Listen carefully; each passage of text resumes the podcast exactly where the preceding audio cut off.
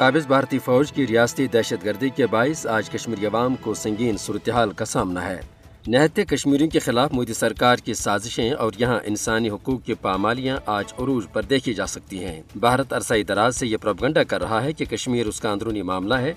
حالانکہ کون؟ اس حقیقت سے واقف نہیں ہے کہ مسئلہ کشمیر بھارت اور پاکستان کے درمیان ایک بنیادی تنازع ہے اور اقوام متحدہ کی قراردادوں کے مطابق اس خطے کو متنازع علاقہ قرار دیا جا چکا ہے۔ بھارتی حکمرانوں کی منفی ذہنیت اور ہر درمی کے سبب آج مسئلہ کشمیر، جنوبی ایشیا میں ایٹمی فیلش پوائنٹ بن چکا ہے اور ماہرین بجا طور پر اس خدشے کا اظہار کر چکے ہیں کہ اگر تنازع کشمیر حل نہ کیا گیا تو یہ کسی وقت بھی جنوبی ایشیا کی اس خطے میں ایٹمی جنگ کا باعث بن سکتا ہے۔ مودی حکومت کے ہندوتوا ایجنڈے اور مقبوضہ علاقے میں اس کے مسلسل غیر قانونی اقدامات کے باعث تنازع کشمیر حل ہونے کے بجائے مزید الجھ چکا ہے۔ بھارت روز اول سے ہی مسئلہ کشمیر کے منصفانہ حال میں مسلسل رکاوٹیں ڈال رہا ہے۔